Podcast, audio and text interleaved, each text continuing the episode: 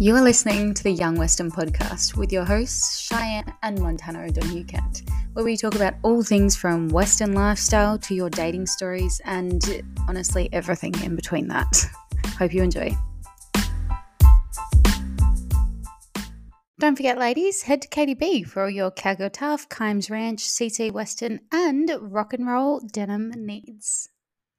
Hi, it's Matt Burns from ABHA TV. We're at the 2023 ABHA National Finals. Not with Shianne O'Donoghue. Shianne, the talent we saw out there today was absolutely amazing, wasn't it? It was so good. I feel like today was so much fun. We had the junior barrel races, the pole bending, and the futurity. Like everyone loves watching the futurity. It's absolutely amazing. When you see the competition that was out there today, the standard Australian barrel racing is just going through the roof, isn't it? Oh man, I think that was one of the best futurities I've watched. Like it was so exciting, and the junior barrel racing, like, and the pole bending is so much fun. But the barrel racing is just so exciting.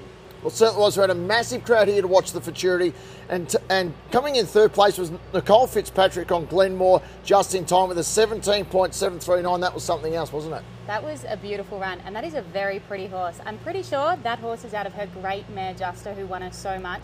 So it's so cool to see these like these horses coming along, and we've been able to watch Uh, all of their parents kind of win so much as well. Yeah, it's absolutely amazing. But what about Bernice Edwards on Here's to You? A time of 17.492. That was the fastest run of the whole event. Man, that gave me shivers. I swear that gave me shivers. That was such a good run.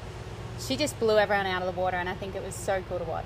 And what was so exciting is these young horses, they were ready to run out there. The ground gave them a lot of confidence, but the speed was on just every every competitor. I think just seeing that many amazing young horses is so exciting. Like that level and the futurity was the best of the best out there, and those horses are so young. They have such a big, long career ahead of them. So, so cool to watch. I tell you what, talking about stars of the future, they're the star young horses of the future. But what about our star junior riders? Record entries in the junior. The crowd was absolutely loving it. And tell you what, Valley Jean Edwards on the former Australian champion Moonrock, she cracked a 17.947. That was such a cool run to watch, wasn't it? Oh, watching all these juniors was so much fun. I love to be able to sit here and watch them all day today, not yeah. having to compete. That was absolutely incredible. But Phoebe Usher, one of the ones you spoke about yesterday, Morn's Posh Rock, she's come out, she scorched it with a 17.829. What a run that was. I mean, another flashy Pepto mare out here just winning. She's a beautiful mare, and Phoebe does such a good job with her. I love watching Phoebe and Posh. And then uh, Katie McConnelly on Jezebel Lena with a 17.795. I think it's one of the youngest competitors out there. And that run, that is the only run I've heard about today. Everyone keeps telling me, like, did you watch that girl that won the junior barrel race? That horse is so little. She, the girl is so little, and it was just so cool to watch.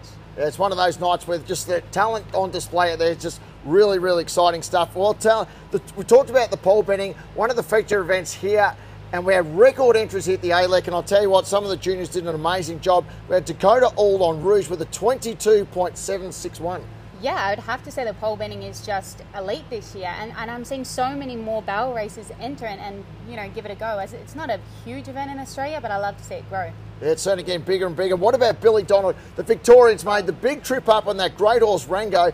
She she ripped in a time of 22.401. She was absolutely elated to take home the rug, wasn't she? Yeah, I love watching Billy and Uh, you know, I feel like I've watched these the Donald kids for like a very long time, and I just love seeing them have so much success. It was so good to see. Yeah, just getting better and better that family. Well, the Opens they really put on a show out there. Marley Denham on that great horse captain recorded a time of 23.05. It was amazing. I'm not much of a pole bender myself, but that was really entertaining to watch. And what about Alicia Anderson, Big Valley White Dove? She recorded a time of 20.3, 23.01.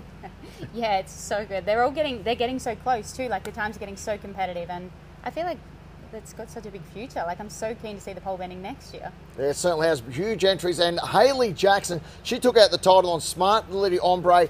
Now we also had a great sponsor, OptiGut, who presented a beautiful rug from then, and it was great to see them companies like that getting behind the sport.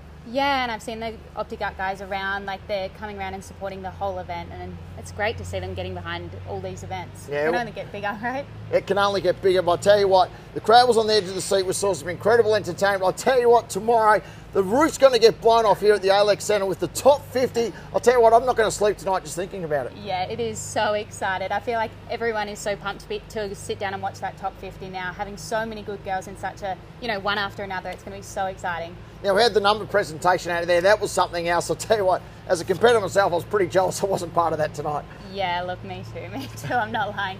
But if you guys had seen the photos that will come out from those 50 girls standing out in the arena, that's such a cool photo, hey?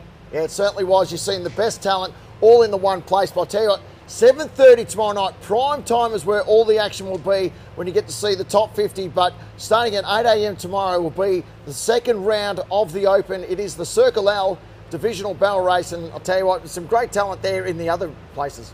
In the divisional barrel race, yeah? Yeah, yeah I'm so excited to watch that. I mean, there's so many people that might have just like had little, like something bad happen in their first run, just a little mistake, and they'll come back for round money tomorrow, I'm so sure. I'll tell you what, if anyone's watching and you're living around the ALEC Centre, you want to get down here and see all the non-stop action here at the 2023 ABHA National Finals.